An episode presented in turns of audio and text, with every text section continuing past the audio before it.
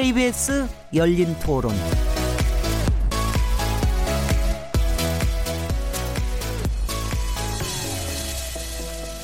안녕하세요. 묻는다, 듣는다, 통한다. KBS 열린 토론 진행을 맡은 시민 김진애입니다.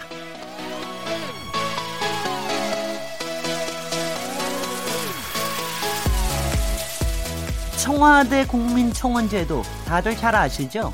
아마 문재인 정부의 히트 아이템 중 하나 아닌가 싶은데요.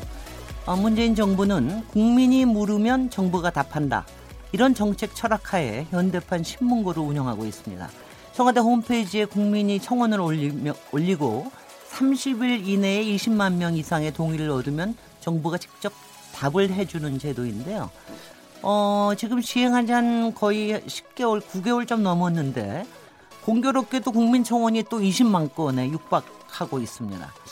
아, 이 제도가 어, 대의민주주의에서 좀 소, 소홀하기 쉬운 직접 민주주의를 도입하는 측면도 있지만 또 한편에서는 대중영합주의 아니냐, 퍼퓰리즘의 제도가 아니냐, 어, 이런 또 비, 비판이나 우려도 나오고 있습니다. 이런 문제를 어떻게 봐야 될지 어, 오늘 토론해 보겠습니다.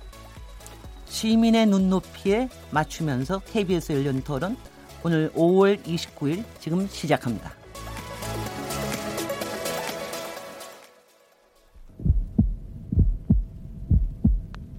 살아 있습니다. 토론이 살아 있습니다.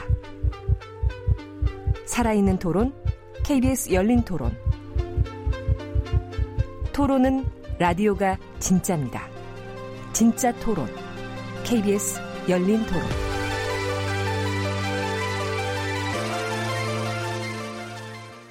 청와대 국민청원 사이트에 접속해 보신 적이 있는지 혹시 청원을 올려보거나 추천을 해본 적이 있으신가요? 난임 치료 관련된 거 뭐 횟수 제약 있는 거 늘려달라 청원 있어서 그거 공감 눌렀었어. 반영됐으면 좋겠다 그냥 그 느낌이죠. 예, 뭔지는 아는데 접속해 본 적은 없어요. 청원에서 20만 명 이상 하게 되면은 누군가는 답변을 해야 된다는 걸로 정부 쪽에서 언젠가는 들어가겠죠. 직접적으로는 참여는 안 하지만 화제거리가 뭐고 국민들이 어떻게 반응하고 있는지 그런 걸 좀 보기 위해서 들어가는 것 같아요. 그리고 실제로 담당자가 답글을 기재해 놓은 것도 봤어요. 청원을 올린 적은 없는데 기사에 그 링크를 올려주더라고요. 그 광주인가요? 조폭들한테 폭행당했던 30대 남자 여자분 그거 이제 조사해달라고 이때 투표는 했는데 뒤에 상황은 안 봤어요. 네, 거리의 시민들께서 벌써 많은 얘기를 해주시고 계시군요. KBS 열린 토론은 어, 시민들의 참여를 기다리고 있습니다. 청와대 국민청원 제도에 대해서 찬반 의견이 있으시거나 어, 국민청원 제도 개선 방향에 관련해서 하실 말씀이 계신 분들은 문자 보내주세요. 어, 샤프 9730번으로 참여하실 수 있고 단문은 50원, 장문은 100원의 정보 이용료가 붙습니다. 인터넷 라디오 콩과 스마트 어플리케이션 KBS 모바일 콩 그리고 트위터 계정 KBS 오픈을 통해서도 무료로 참여하실 수 있습니다. 아, 그리고 KBS 열린 토론은 매일 밤 어, 12시 5분에 재방송됩니다. 그리고 어제 첫 방송에 나간 다음에 팟캐스트 빨리 올려달라고 하시고 독촉을 하고 계시는데요. 요게 한 2, 3일 정도 걸려서 아마 목요일 정도에는 올라갈 것 같습니다. 여러분 팟캐스트도 또 기대해 주시고요. 어, 이런 여러 어, 통로를 통해서 청취자 여러분들의 어, 날카로운 시선과 의견을 기다립니다.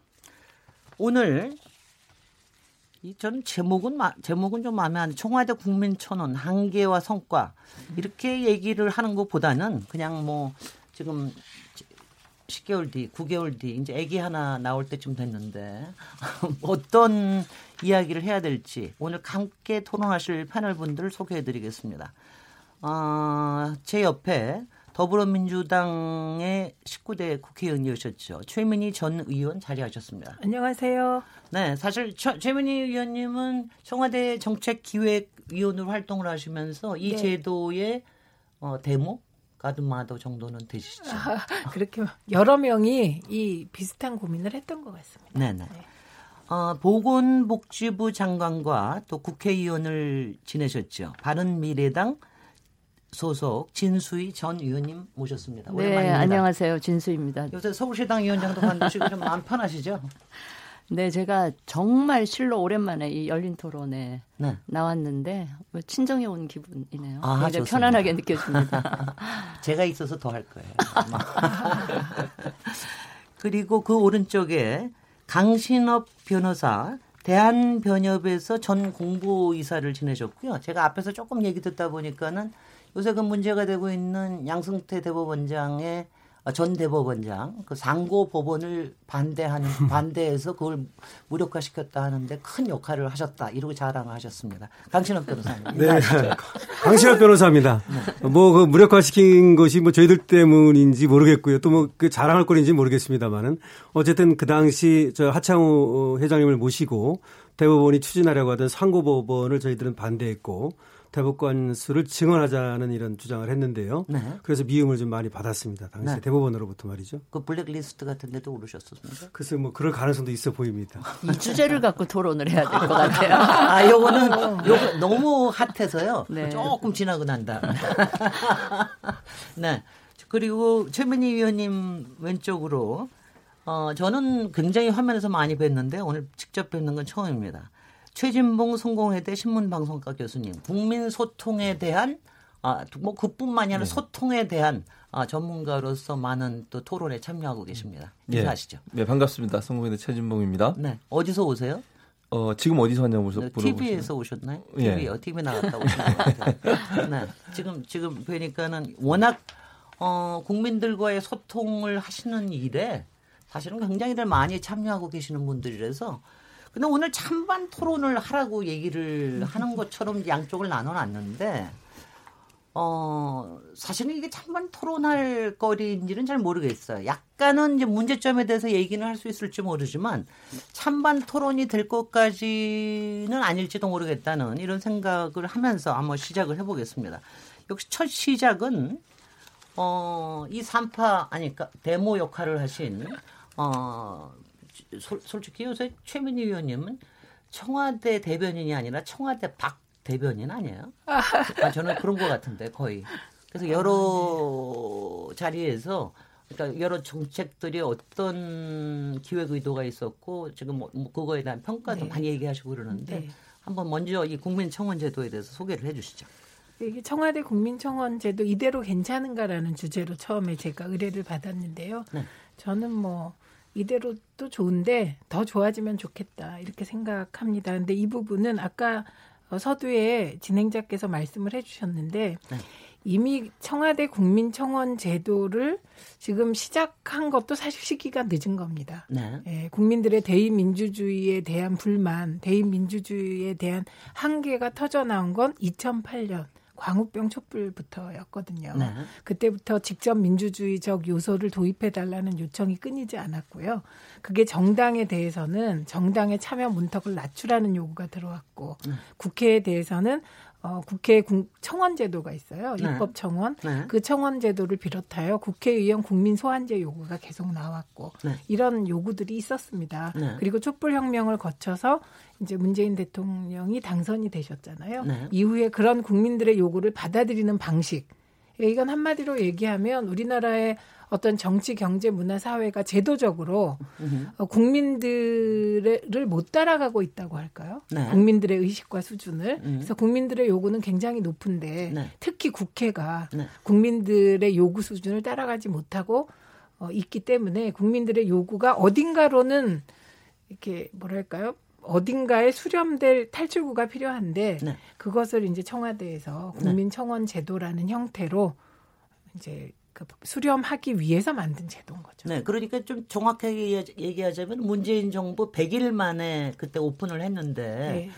이걸 처음 이걸 저 제안을 하신 분은 임종석 비서실장님으로 알려 있는데 맞습니까? 네, 그렇 그리고 네. 이제 미국에 사실 미국에서도 오바마 대통령 때 위더 네. 피플이라는 그 제도를 이제 뭐뭐 뭐 일종의 이제 벤치마킹을 한 거죠. 그래서 청와대에서 이제 임종석 실장이 이렇게 의견을 집약했다고 봐야 될 것. 같은 게 네. 이러한 요구는 어, 네티즌들에게서도 나왔고요. 네. 예, 그다음에 정치인들에게서도 나왔고요. 네. 특히 문성근 전 대표 같은 경우는 음흠. 어, 이런 온오프 정당을 온라인 주창해 정당. 왔거든요. 네. 온과 오프가 결합된 정당. 그러니까 네. 이게 시민 참여 수준을 높이자는 정당인데요. 네. 그런 요구를 계속 해왔고 저는 뭐 이게 문재인 청와대가 국민청원 제도를 마련한 것은 촛불혁명으로 탄생되어 국민들의 직접 민주주의적 요구를 수렴해야 되는 의무를 가진 정부로서 네. 이게 당연한 것이다 이렇게 보는 편입니다. 근데 말씀하시는 가운데 약간의 가시는 좀 있어요. 2008년에 광우병 음. 그때부터 사실은 이런 좀 직접 민주주의적인 욕구가 굉장히 분출을 했었는데 왜 그 정부에서는 그런 거 못했느냐? 혹시 저 진수희 위원님 아 그때 이런 거 할 걸 이런 후회 같은 거 좀 하시는지요? 후회는 별로 안 했고요. 제가 생각하기에 이 이런 방식의 청와대 국민 청원제도가 도입되게 된 계기라고 하면 2017년 말에 그 대통령 탄핵을 불러왔던 그 광화문에 네. 진영을 넘어서서 대다수의 시민들이 참여를 하면서 그때 참여했던 시민들이 느낀 게 이거죠. 아, 내가 이렇게 직접 참여하고 적극적으로 의견을 개진했더니 뭔가 변화가 네. 일어나더라. 네. 라고 하는 예, 그런 그 시민들의 마음이나 소통에 대한 갈급증이나 네. 문제 해결에 참여하고자 하는 욕구 이런 걸 좀 담아내는 제도를 마련하는 게 좋겠다라는 아마 그런 취지로 이 제도가 도입된 것 같은데 네. 오늘 이제 주제가 이대로 괜, 괜찮은가잖아요. 제가 결론부터 말씀을 드리면 그러니까 도입은 잘했다. 그것부터 일단 하- 해주시죠. 예, 이대로 괜찮지는 않아요. 좀 보완될 필요가 도입은 있다. 잘했다? 네, 네. 그러나 필요 없을 정도는 아닌데 네. 그렇다고 완벽히 괜찮지는 않기 때문에 네. 좀 그러니까 보완될 필요가 있다라고 생각을 하- 하고요. 물론 어떤 제도나 완벽한 제도는 없어요. 그러니까 그렇습니다. 애초에 선한 의지와 충분한 명분을 가지고 만들어졌다 하더라도 그것이 진행되는 과정에 예기치 않았던 부작용이나 좀 역기능 같은 게 어, 나타날 수도 있기 때문에 그 역기능을 좀 최소화하고 순기능을 좀 극대화하는 이런 방식으로 개선하고 보완을 할 필요는 있다. 만약에 이게 정말 이상해져서 역기능이 오히려 순기능을 압도해 버리게 되면 이 제도는 필요하지 않게 되는데 네. 아직 그 단계로까지 가, 가지는 않았고요. 지금 1년도 채 안 된 시점이기 때문에 네. 지금까지 상황을 좀 점검하면서 이제 보완해 나가면 애초에 도입 취지 중에 아까 우리 최 의원님 말씀하셨던 이 대의 민주주의, 그러니까 국회로 상징되는 대의 민주주의가 충분히 담아내지 못하는. 예, 국민들의 그 뭐 욕구랄까, 네. 의견이랄까 이런 거를 좀 보충하는, 보완하는 그런 기능으로서는 우리가 충분히 살려나가고 보완해 나갈 의미가 충분한 제도다. 그렇다고 대의 민주주의를 완전히 대체하는 그런 그럴 식으로는. 없죠. 네, 이게 네. 제. 생각입니다. 네, 네, 네. 네. 그 여기서 저기 소통의 전문가이신 우리 최진봉 예. 교수님께서는 그래도 순기능에 대해서 훨씬 조금 조금 조금 좀 이제 부각을 좀 시켜주셔야 될 거 아니겠습니까? 우리 이런 소통 제도가 예. 우리 지금 현재 이 시대에 꼭 필요한 겁니까? 저는 그렇게 생각합니다. 네. 왜냐하면 약간의 부작용이 있을 수도 있고 네. 또그 여러 가지 뭐 이게 운영되는 과정에 있어서 예를 들면 중복으로 뭐 이렇게 동의를 누르는 거라든지 이런 부분에 부작용이 있긴 하지만 또 여러 가지 뭐 우리가 생각할 때 황당한 어떤 주장을 하는 경우도 있을 수 있고 그런 경우도 있을 수 있지만 네. 그럼에도 불구하고 국민들이 본인들의 의사를 적극적으로 정치권 특히 청와대에 제시할 수 있는 길이 열렸다고 하는 차원에서 본다 보면 네. 그건 국민과의 소통의 가장 중요한 통로라고 저는 생각을 합니다. 네. 그래서 소통이라고 하는 건 지금처럼 이렇게 인터넷 시대 또 SNS, SNS가 활발하게 운영되고 있는 시대에서는 네. 정부도 이제는 그냥 일방적으로 메시지를 전달하는 그런 시대는 아니라고 봐요. 네. 그리고 언론 매체라고 하긴 하는 접근하기 힘든 매체가 아니라 직접적으로 청와대와 소통할 수 있는 통로를 만들어 놓은 것은 네. 국민의 목소리를 경청하겠다고 하는 대통령이나 아니면 정부의 어떤 입장이라고 저는 보거든요. 네. 그래서 그런 차원에서 아마 청와대가 어, 시작을 한 것으로 보여지고 아까 뭐 말씀하셨지만 미국의 모델을 어, 일, 일단 벤치마킹해서 미국 같은 경우에는 10만 명만 되면 답변을 하도록 돼 있어요. 그렇습니다. 30일. 네. 그래서 우리는 지금 20만 명으로 돼 있는데 그런 차원에서 본다고 하면 이제 소통의 통로를 많이 갖는 것은 저는 중요하다고 봐요. 네. 그러니까 국회든 정치권이든 정부든 그동안 소통을 안 했기 때문에 불만이 있었고 국민들이 거기에 대해서 불만을 제기했지 않습니까? 네. 그런 차원에서 본다면 청와대가 적극적으로 소통하려는 통로를 가진다는 것 자체로도 저는 충분히 의의가 있고 또 의미가 있는 그런 시도라는 생각이 듭니다. 네. 그래서 우리 좀 자락을 깔아놓는 의미에서 우리 강신엽 변호사님, 뭐 그러면 이제 순기능 또는 반작용 내지는 역기능 아니면 이거 자체가 좀 문제가 있다.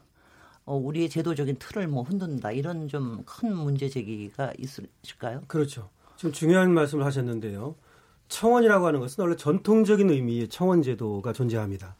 그것은 이제 국민이 국가 기관이라든가 네. 지방자치단체 그리고 공공단체에도 할 수 있습니다.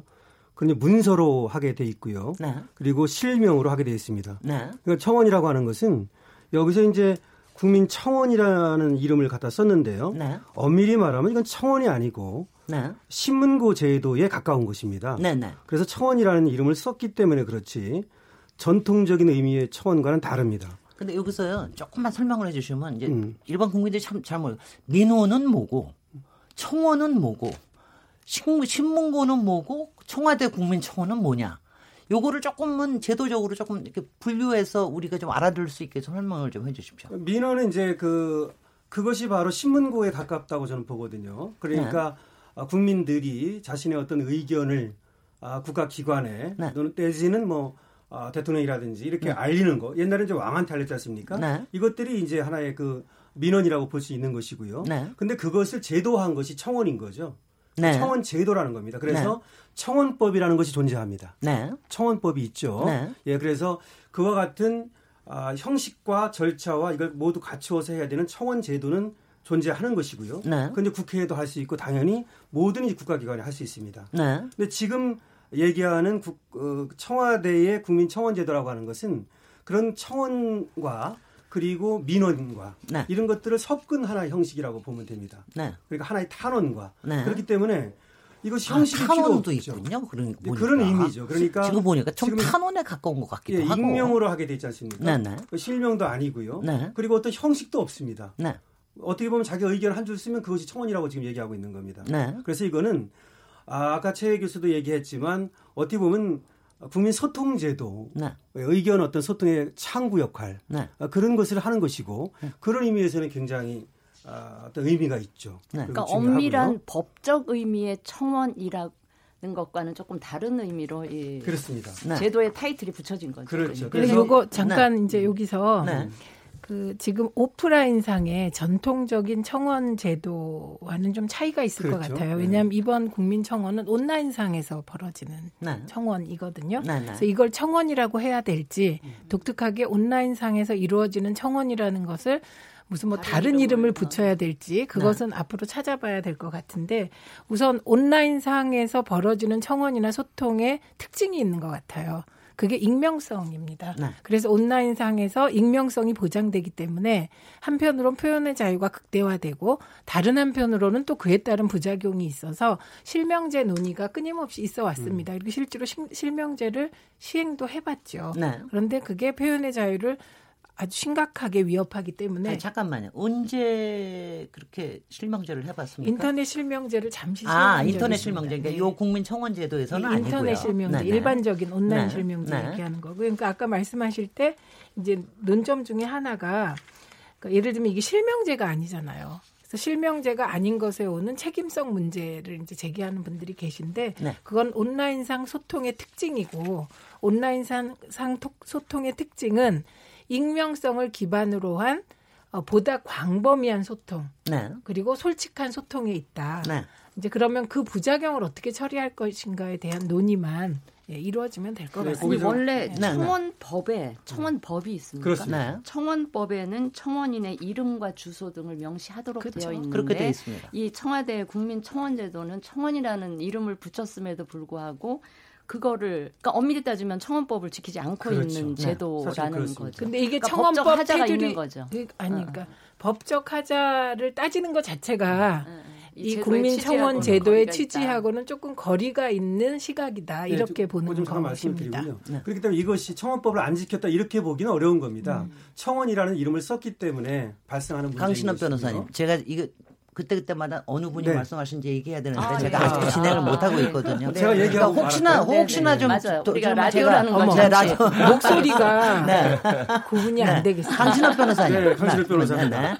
그래서 뭐 국민 청원 제도라는 말을 썼다 해서 청원법을 안 지켰다 그런 말이 아니고요. 네. 어쨌든 청원 제도라고 하는 청원법이 존재하는데 여기서의 청원이라고 하는 것은 그거가 좀 다른 것이다. 네. 이런 얘기고요. 네. 이거는 아까 얘기했듯이 어떤 언론의 그 역할 내지는 그 소통의 수단 네. 아, 이런 역할을 하고 있는 것이 맞습니다. 그런데 권리 구제 수단으로서는 좀 약한 것이죠. 네. 그래서 아니, 청원이라고 그래서 하는 것은 저도 음. 어, 이러고 보니까 제가 저도 이제 관련 업무에 민원이 많은 업무에 있는 사람이라서 민원이라 그러면은 이제 구체적으로 그렇죠. 내가 이익이 뭐가 걸려서 가령 뭐 내 앞에 교통 신호가 문제가 있으니까 이거를 바꿔주세요. 구체적으로 문제 제기를 해서 관련 기관에서 그거에 대한 답변을 들을 수 있도록 제가 실명으로 그리고 서류도 갖춰서 제기를 해야 된단 말이죠. 좀 정확히. 네네. 그것이 정- 전통적인 의미의 청원 제도입니다. 네 네. 근데 청원법에 그거는. 우리가 보통 생각할 때는 민원이라고 생각을 하는 거예요. 네, 그 그다음에 민원이 청원이라고 생각하시면 아 근데. 네. 또 하나 제, 저, 얘가 잘 모르겠는 게 저도 국회에서 청원은 이제 주로 법을 바꾸는 것 때문에 나오는 건데 그건 입법 청원이라고 합니다. 입법 청원으로 네, 하는 네. 거예요. 근데 또 하나가 제일 많이 알려져 있는 게 국민권익위원회에서 하고 있는 고충 처리. 국민신고대 고충 처리. 예. 근데 고충 처리도 실명제로 하게 돼 있죠. 아, 그렇죠. 근데 그러니까 그거는 그러니까 그 교통신호보다는 조금 더 큰 민원 이런 거를 얘기를 하는 겁니까? 그러니까 어떤 미- 아니 뭐냐면 제가요. 일- 일단 국민들이 제기를 하실 때 어, 이거를 어느 정도에 가면은 이게 청와대 국민청원이 가야 되고 어떤 거는 어, 국민식문고로 해서 권익위원회 가야 되고 어떤 거는 입, 솔직히 입법청원 같은 경우에는 주로 이제 기관들에서 많이 하기 때문에 협회나 이런 데서 하기 때문에 네, 큰 일은 그렇습니다. 아니고 네. 근데 이거를 좀 구분할 그러니까 청원 청와대 청원이라면 조금 탄원성 당장의 이익하고는 관련이 없지만 뭔가 부정의하고 뭔가 막 울분이 생겨서 얘기해야 되는 그런 거를 국민 청와대 국민 청원으로 해야 되는 건가요? 그렇게 좀 네네. 지금 최준봉 네, 뭐- 최준봉 교수님. 예, 네. 지금 말씀하신 것처럼 여러 가지 그러니까 청원이라는 말에 대한 의미를 가지고 이제 논란을 하면 의미 의도의 자체가 이제 좀 어긋난다고 저는 보고요. 네. 그러니까 청와대가 지금 여기서 청원이 들어온다고 얘기해서 일반인들이 올리지 않습니까? 그러면 청와대가 다 답변하는 게 아니에요. 네네. 부서별로 필요하면 이쪽 부서 법무부에서 답변하기도 하고 네. 또 다른 관련된 부서에서 답변을 하는 거 아니겠습니까? 네. 또 하나 이제 김진애 의원님 아까 말씀하신 것처럼 저는 전적으로 동의하는 게 일반적인 청원, 그러니까 서면으로 청원하거나 아니면 다른 부서에서 운영하는 청원 제도가 상당히 접근하기 힘든 요소들이 많았어요.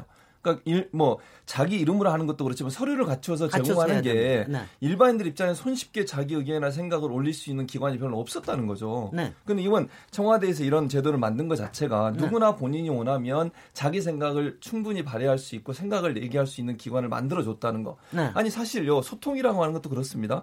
남이 내 얘기 들어준 것만으로도 일정 부분 풀려요. 한 50%는 그런 거 들어준 있죠. 것도 그렇지만 그런 거 그러니까 있죠. 네. 억울한 거잖아요. 그러니까 네. 자기가 너무너무 억울한 일을 당했는데 힘도 없고 뭐 방법도 모르고 변호사를 선임할 수도 없고 또 어찌 보면 지, 지식 수준이 좀 낮아서 어떤 방법을 해야 되는지 모르는 분도 많잖아요. 네. 그런데 예를 들면 누구나 쉽게 청와대 청원 사이트에 들어가서 본인의 생각과 의견과 억울함을 호소할 수 있는 네. 기회를 준다는 것 자체가 저는 의미 있다고 보고 네. 그건 자연스럽게 그 안에서 여러 가지 필터링 작업이 있을 거라고 저는 봐요. 그러니까 논란이 되고 있는 요소도 저는 그렇게 본다는 말씀을 드리고 싶고요. 그런 차원에서 청와대가 이제 국민청원 사이트를 개설한 걸로 저는 보고 네. 물론 이제 말 그 청원이라는 단어가 들어갔기 때문에 그게 그 기존의 청원법과 대치된다 이렇게 얘기를 하시면 그거는 이제 서류상에 있는 문제하고 차, 어, 뭐 충돌되는 부분이 있을 수 있지만 의도 자체는 저는 정말 국민과의 소통의 의도가 있지 않나 하는 생각이 예, 듭니다. 제, 예, 진수인데요. 네. 제가 좀 정리를 해보면 요 라디오 라디오에 예. 트럽이 되셨어요. 네, 라디오에 특화된.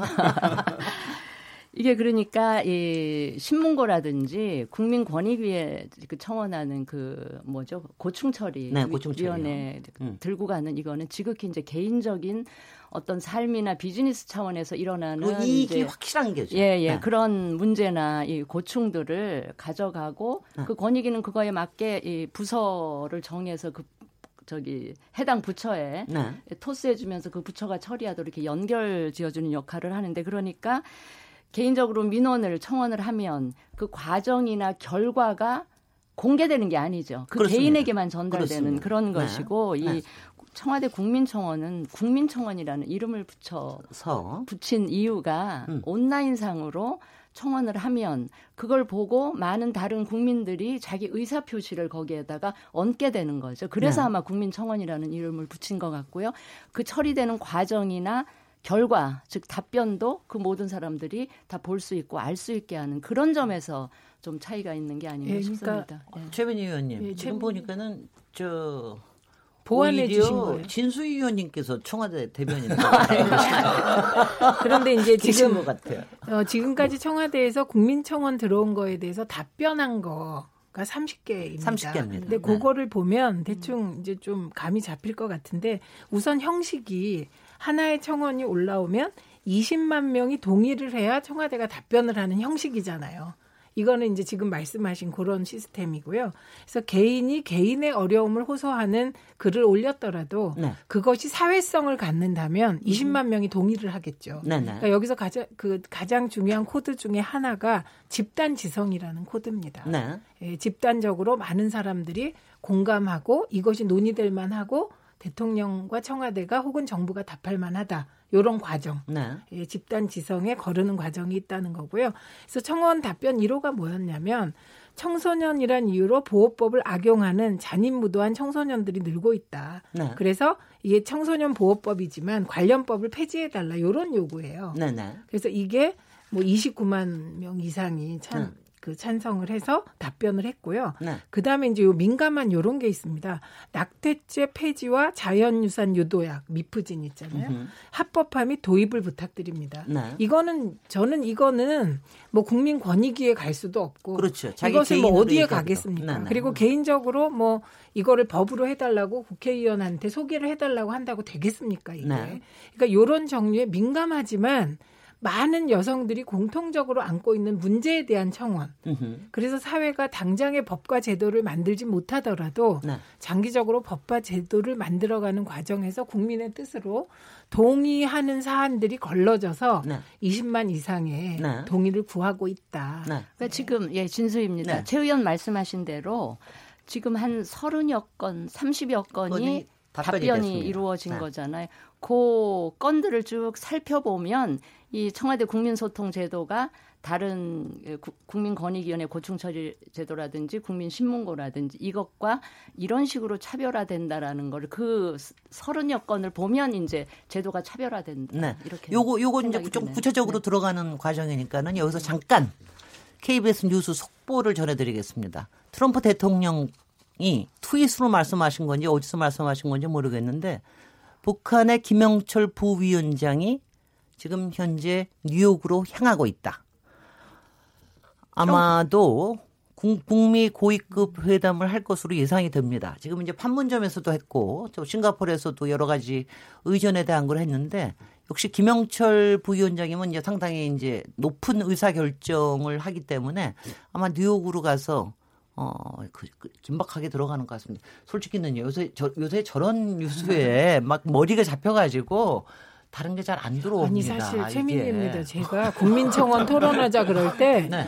어, 지금 이거를 하면 뭐 한강이 돼 정말 좀 이렇겠죠. 그런 느낌도 네네. 좀 있었습니다. 네네. 예, 진실인데요. 저 트럼프 대통령 보시면 트럼프 대통령이 다 중계 중계 방송까지 하고 글쎄 있는 말이죠. 아니 그런데 요 국민청원제도에 예. 관련해서 트럼프 대통령이 얘기하면은 오바마 대통령이 원래 이걸 시작을 해가지고 나름대로는 꽤 잘 됐는데 트럼프 대통령 때 초기에 없었었죠. 그 이게 없앴다가 다시 최근에 다시 네. 저걸 하면은 뭔가 필요하다는 거예요. 제가 볼 때는 아마 최진봉 교수인데요. 네. 제가 볼 때는 아마도 국민들이 거기에 대해서 비판을 많이 했던 것 같아요. 아 그러니까 이걸 왜 없앴느냐? 그렇죠. 네네. 기존에 있었던 제도 자체를 트럼프 대통령이 들어오면서 본인은 트윗으로 막 난리잖아요. 근데 네. 일방적 소통이거든요, 이거는. 네. 아니, 그러니까 대통령은 일방적으로 본인이 할 얘기만 하고 네. 국민들이 할 얘기는 듣지 않겠다고 하는 시도가 아니겠나 하는 비판이 많았고 그것 때문에 사실 트럼프 대통령이 어쩔 수 없이 다시 개설하게 되는 계기가 됐다고 저는 보고요. 네. 소통이라고 하는 건 주고받고잖아요. 그러니까 네. 내가 얘기하면 상대방 의견도 들어야 되는데 트럼프의 소통 스타일을 보면 대체적으로 혼자 막 말씀을 많이 하시는 스타일이에요. 네. 근데 그것이 결국은 이런 이제 국민 청원 제도라든지 아니면 온라인상에서 국민들이 정부나 아니면 대통령에게 요구하거나 아니면 요청하거나 하고 싶은 얘기를 할 수 있는 통로를 열어준다는 차원에서 본다고 하면 뭐 어쩔 수 없이 그거는 받아들여야 되는 그런 지금의 상황에서 그런 요소가 되지 않았나 하는 생각이 근데 제가 듭니다. 뉴스에서 보니까는 트럼프 정부에서 민원 중에 국민 청원 중에 제일 큰 게 트럼프 대통령의 세급 환급 내역을 밝히라 예, 이런 맞습니다. 거라면서요. 그렇죠. 아, 그 참 그런 거 올리고 그러면은 참 굉장히 골치 아프시겠어요. 그럼에도 불구하고 그런 요소들까지도 들을 수 있는 기, 그런 어떤 뭐랄까요 열린 뭐 백악관이 돼야 되겠죠. 네, 네, 바로 네 최민희 의원님 계속 하십시오. 네. 근데 그렇다고 해서 그 청와대 국민청원이 무슨 탄원성이거나 네. 이루어지지 못할 뭐 어려움을 호소하는 건 아닙니다. 네. 예를 들면 권역 외상센터 이국정 교수가 계속 추진했던 네, 지금 30개에 대해서 이제 얘기하신 거에 대해서 얘기를 하고 네, 계십니다. 그 추가적 제도적 환경적 인력 지원을 해달라는 청원이 있었어요. 이것도 뭐 30만 가까이가 동의를 했습니다. 네 네. 근데 실제로 이 권역 외상센터와 관련하여서는 사회적인 요구와 그다음에 어, 이런 국민 청원에 힘입어서 이게 실제로 제도화되어 가고 있습니다. 네 네. 그러니까 이렇게 굉장히 의미가 광범위하다. 예, 이렇게 생각하면 될 것 같고 그다음에 트럼프도 그렇고 지금 개혁 정부가 들어섰을 때 그렇고 이런 소통을 정부가 직접 하는 이유 중에 하나는 역시 언론 환경이 개입되어 있는 것 같습니다. 트럼프도 지금 뭐 미국의 메이저 언론하고 굉장히 불편한 관계거든요. 네. 그래서 이게 단지 국회만 기능을 잘 못하는 게 아니라 이런 직접 소통의 필요성이 느껴지는 것은 역시 언론 또한 예, 시대적 요청에 부응하고 있지 못하는 것의 반증이기도 합니다. 네, 그, 그 부분 좀 더 얘기하시면 사실은 저는 이 제도가 왜 오바마 이전에는 없었을까? 저는 좀 솔직히 이상하게 생각을 했더랬어요. 그러니까 클린턴 정부 같으면 있었을 만도 한데 그때 안 그거 했단 말이죠. 단순해요. 네. 그거는 기술적인 문제가 일단 있습니다. 아 인터넷이 음, 네, 그게 인터넷이 활성화가. 활성화돼야 되는데 네. 어, 사실은 오바마가 선거운동 과정에서 가장 벤치마킹 한게 네. 노사모였습니다. 노사모, 아, 노면을 그-. 네네. 그러니까 그, 예, 저는 최민희입니다. 아, 아니 그러니까 그- 무슨 얘기냐면 아니 그- 뭐 서로 서로 배우는 거니까는 노사매에서 배웠다 그럴 것 같으면 실제로. 나중에 이제 그런데 문재인 더- 문재인 정부에서는 오바마 대통령의 물론이죠. 무브원을 또 배운 거니까. 그러니까 무브오는 더 진전했고요. 온라인 네. 기반으로. 그래서 지금 이런 소통이 가능한 네. 그런 정부 행정은 모두 다 정보통신 기술의 발달에 발맞춰 가고 있는 거다. 아, 그건, 이 점이 굉장히 중요합니다. 굉장히 중요한 네, 굉장히 네. 중요한 거네요. 그래서 지금 말씀하신 네. 그 왜 오바마 이전엔 없었냐, 클린턴은 할 것 같은데 왜 안 했냐, 그 부분은 저는 전적으로 네. 정보통신 기술의 발달과 관련이 있다고 더 생각합니다. 네.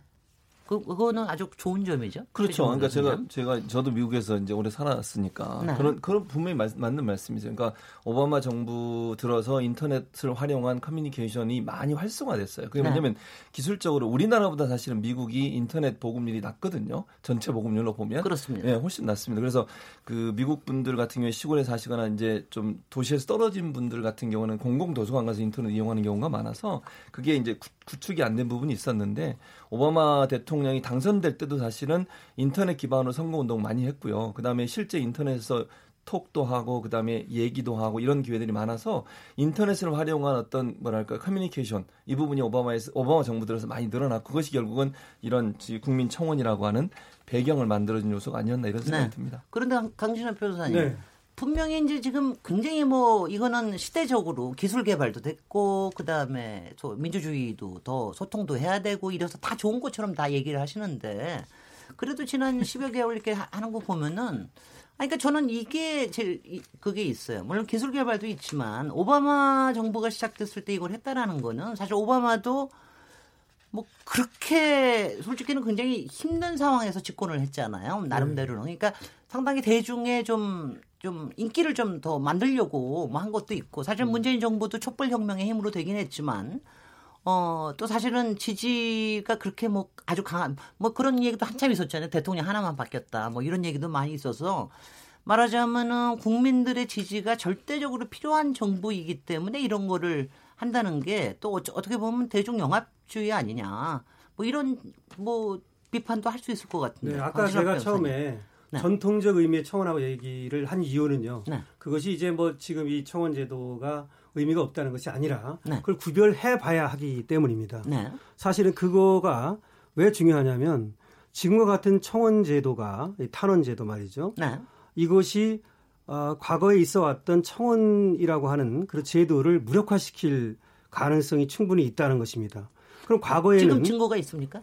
아, 충분히 있죠. 어떤 증거가 있습니까? 지금 원래 그 청원이라고 하는 것은 권리구제 수단으로 존재해 왔거든요. 네.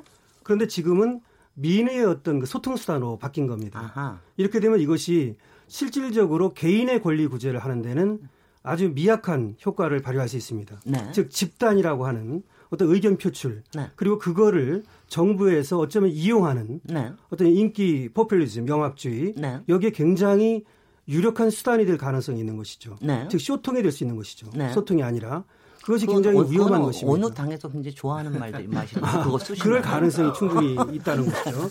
그래서 아, 이 청원 제도라고 하는 것이 물론 청와대에서 하는 것이 이것이 굉장히 의미 있고 일부는 아, 상당히 그 어떤 그 효과가 나타나고 있는 것이 사실이죠. 네. 그렇다면 오늘 왜 이 자리에서 이것을 우리가 논하고 있는 가 굉장히 중요한 의미가 있습니다. 네. 이것이 이제 올해 8월이 되면은 1년이 되는데 그렇습니다. 이미 아, 그 약점이 나타나고 있다는 얘기죠. 네. 다시 말해서 이 청원 제도를 진지하게 이렇게 대하는 사람들이 있는가 하면 네. 이것을 희화시키고 네. 내지는 장난스럽게 장난도 상, 어, 있고요. 네. 뿐만 아니라 일부 집단이 말이죠. 네. 이 청원 제도를 이용해서 마치 이것이 전체 국민의 의사인 것처럼 여론 조성을 그렇게 여론 조작을 할 가능성이 음. 대두되고 있는 것이죠. 네. 그래서 조금 구체적으로 말씀해 주시죠. 지금 이제 얘기하시고 이제 네, 남북 정상회담도 굉장히 뭐 중요한 뉴스지만 네. 북미 정상회담도 뉴스, 중요한 뉴스고요.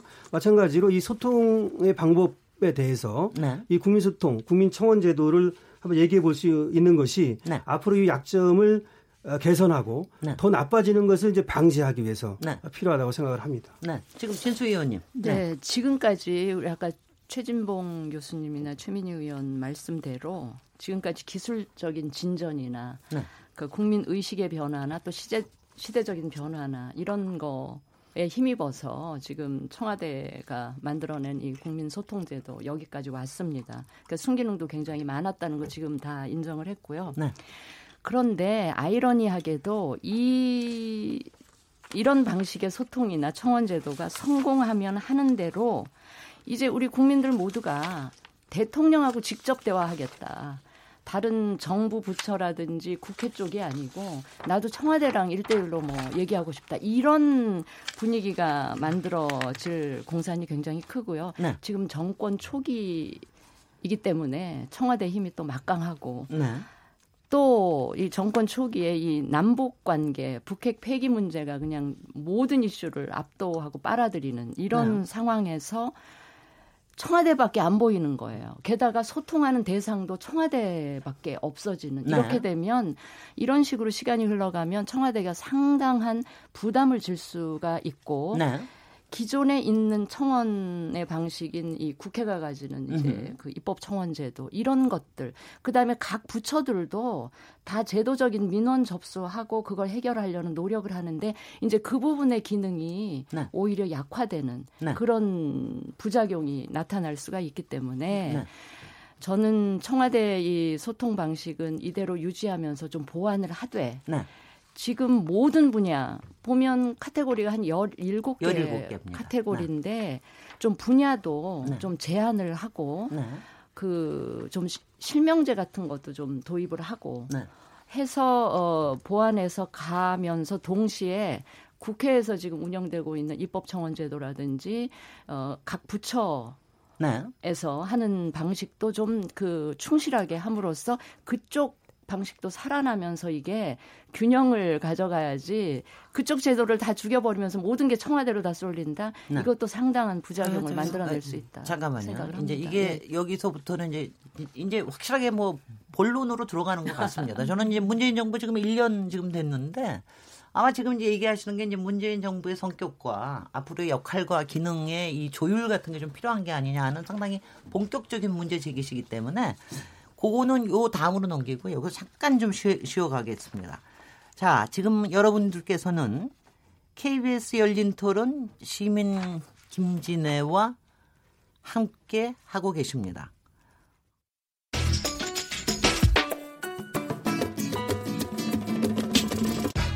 묻는다, 듣는다, 통한다.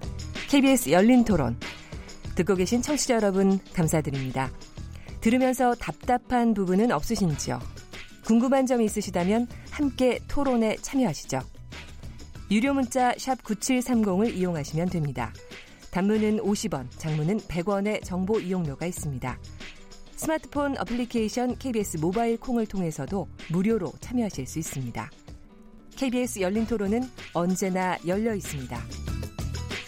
듣고 계신 KBS 열린 토론은 매일 밤 0시 5분에 재방송됩니다. 네. KBS 열린 토론. 청와대 국민청원 지금 이대로 지금 이제 이 주제로 얘기를 나누고 있는데요. 정치자께서 많이 문자를 주셨습니다. 콩으로 의견 주신 최경환님. 문재인 정부의 퍼플리즘식 청와대 청원 게시판이 큰 걱정이 됩니다. 그냥 하나 크게 던지셨군요.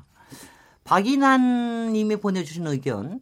세상 모든 것이 달라지고 있지만 국회의원들의 구태와 부패 정치는 여전한 것 같습니다. 낡은 정치 뿌리 뽑기 위해서 온라인을 통한 국민의 직접 참여 정치를 대폭 확대해야 한다고 생각합니다. 휴대전화 1848번님 쓰시는 분. 국민의 목소리를 듣는다는 취지는 좋지만 행정부의 권한을 넘어서는 내용이 많습니다. 이런 행태는 지양해야 될 것 같습니다. 8854번님. 청와대 인터넷 국민청원은 국민민주주의의 아이콘으로 개인의 소수 의견을 주장하고 펼칠 수 있는 좋은 제도라고 생각합니다. 단 투명해야 한다고 봅니다. 8280번님. 국회 청원이 있긴 하지만 절차나 시스템이 너무 어려워서 힘들었습니다. 청와대 국민청원 게시판도 국민 접근성을 높였다고는 하지만 나이 드신 분들은 참여하기 여전히 어렵습니다. 이런 부분을 개선해야 합니다. 그러니까, 그러니까 국민들이요. 네. 저는 저, 는 솔직히 국민 차, 이거 차, 저 청원자들을 보면서 항상 이런 거야. 아, 나만 불만으로 여긴 게 아니었구나.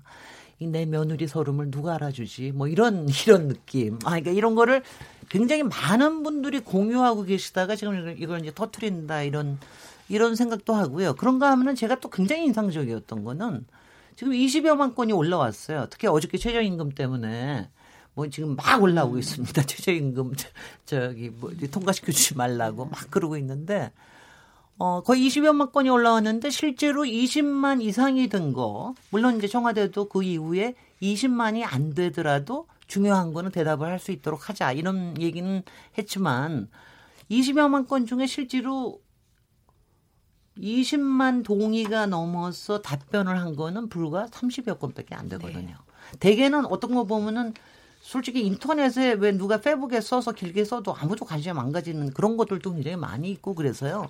어떻게 보면은 이게 근데 이게 국민 지성 때문인지 아니면 아까 얘기하신 대로 그럴 때는 어떻게 보면은 이제 언론에서 기사화가 되고 또 이제 거기도 그룹이 있고 그러면 또 이제 어느 만큼은 이렇게 조성을 할 거 아닙니까? 그런 것 때문에 이렇게 붐업이 돼서 그러는 건지 그런 그런 것들은 조금 조금 뭐, 그러니까 뭐가 있기는 이런 역학이라는 게 분명히 있는 것 같아요. 이런 이런 대중 역학에 대해서 최진봉 교수님 설명 이거 이게 잘 작동이 됩니까? 그럼 저는 잘 작동한다고 봐요. 그러니까 네. 아까 뭐그 지성도 네. 말씀하셨지만 언론학에서 하버마스가 얘기했던 공론장이라는 개념이 있잖아요. 네. 언론의 역할을 원래 공론장 공론장의 역할을 언론이 했었죠. 이제 네, 네. 이런 인터넷이나 SNS가 없을 때는 공론장이라고 하는 역할은 그야말로 시장이라고 보시면 돼요. 의견의 시장. 네. 그러니까 주장과 의견이 시장에 나와서 자연스럽게 경쟁을 하는 거예요 거기서. 네. 그래서 우리가 보통 이제 시장에 가면 좋은 제품, 품질이 좋거나 가격이 싸거나 사람들한테 인기 있는 제품은 계속 잘 팔리는 거고 네. 인기가 높아지는 거잖아요. 네. 그리고 이제 그게 별로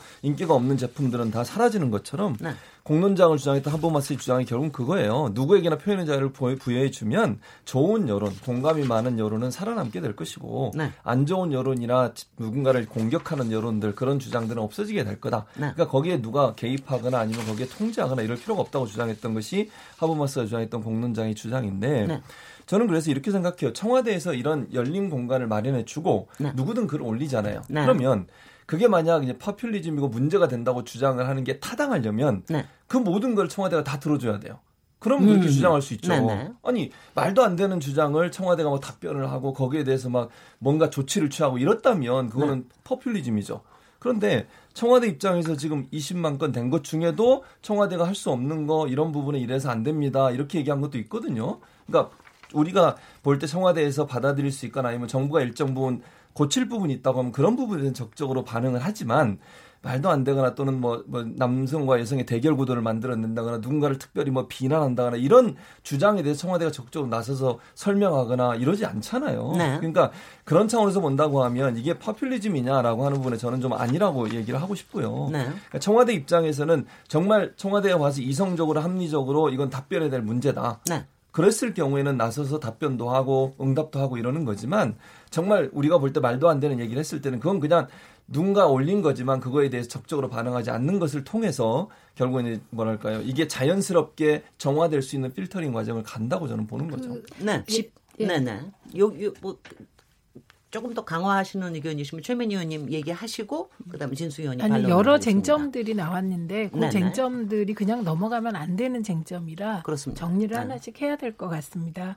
우선 아까 그 변호사님 말씀하신 것 중에 이러한 청와대의 온라인 국민 청원이 기존의 청원 제도를 무력화할 수 있다 이런 걱정을 하셨거든요. 네. 근데 이 부분은 어, 청원 제도가 무력화된다기보다는 전 거꾸로라고 생각을 합니다. 왜냐하면 특히 국회 같은 경우 네.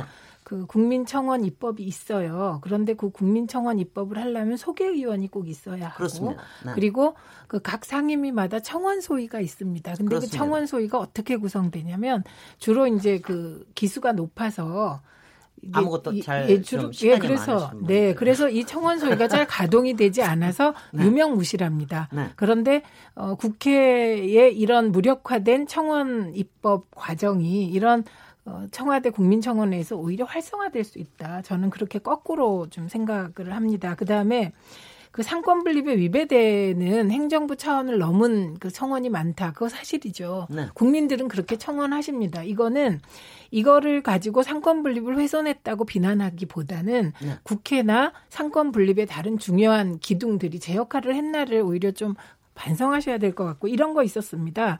그 정영식 판사에 대한 판결에 대해서 이 감사를 해달라. 이런 요청이 있었습니다. 그게 삼성에 대한 맞습니다. 예, 조금 그러, 조금 설명을 해, 뭐 배경 예, 설명을 해주시죠. 그 이재용, 이재용 삼성그룹 부회장에 네. 대해서 네.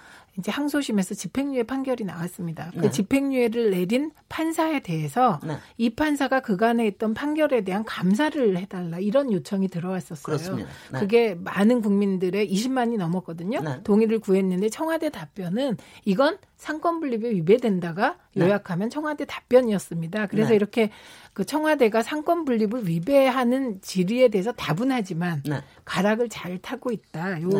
요거는 이제 확인해 드리고 싶고요. 네. 그다음에 아까 진수희 의원께서 해준 말 해주신 말씀 중에 각 부처별로 어, 청원을 받는 제도가 있는데 네. 이게 청와대로 모든 게 집중되지 않느냐 이런 네. 말씀을 하셨는데 그것 또한 고민하지 않은 게 아닙니다.